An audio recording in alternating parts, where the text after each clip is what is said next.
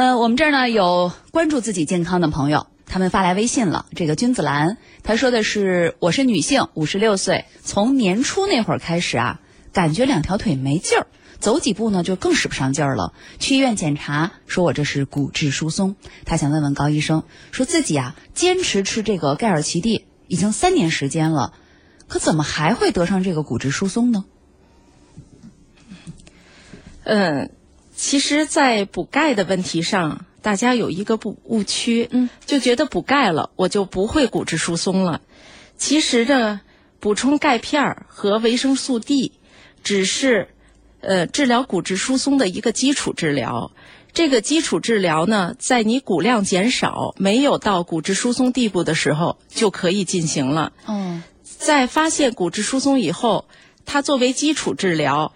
可以改善你一部分骨质疏松、骨质疼痛、呃容易骨折这些症状。嗯，呃，但是呢，对明显的严重骨质疏松病人来说，这个治疗是不够的，因为他有一些基础病和老年的一些骨退化，这种退化甚至是不可逆的。嗯，我们用钙和维生素 D 增加骨的密度、骨的强度，是做基础治疗。我们还要治疗原原发病，确诊的病人呢，我们还要补充一些抑制骨吸收的药物，比如说双磷酸盐、降钙素，嗯，还有促进骨形成的药物，比如说一些佛制剂。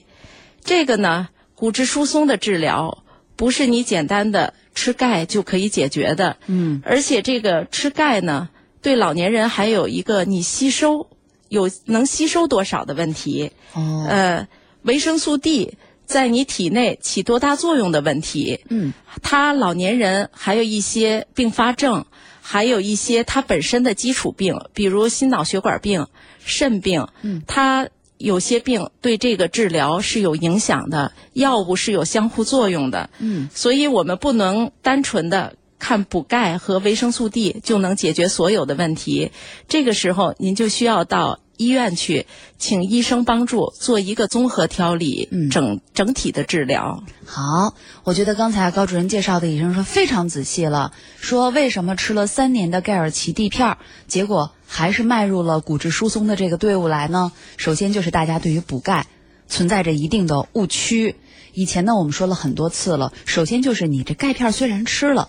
但是有一些人啊，他吸收的不好，还有这个钙片，你虽然吃了，但有可能你吃的晚了。你想想，他说现在是五十六岁，吃了三年，五十三岁那个时候开始吃。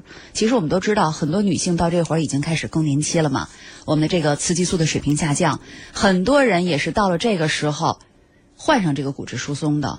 那是不是可以简单这么来理解？假如说哈，更年轻的时候就开始吃这个盖尔奇地。哎，有可能到现在的话不会患上骨质疏松，有这可能吗？只能说有这个可能。嗯，但是人是一个综合的整体，它受外界影响和自身遗传因素比较大。嗯，这个呢是有效预防的措施之一。嗯，我们可以做，可以做的。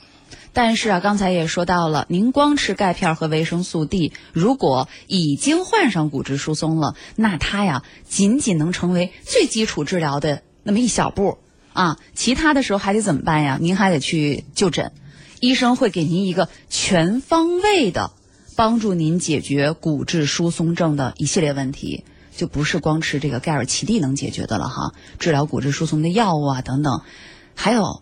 是不是有一点最麻烦，就是您刚才提到的，很多老年人他有很多其他的一些基础病，吃了很多其他的药，而这些药它就恰恰抑制了骨骼当中对于这个钙的吸收。肝补吃了那么多，但是它吸收不了。对，嗯，这是最难的问题吧？是，比方说有的病它需要吃量大量的激素类药物，嗯，这个对钙的吸收和骨质疏松的形成。是有很大影响的，嗯，呃，所以综合调理到医院去治疗很重要。好。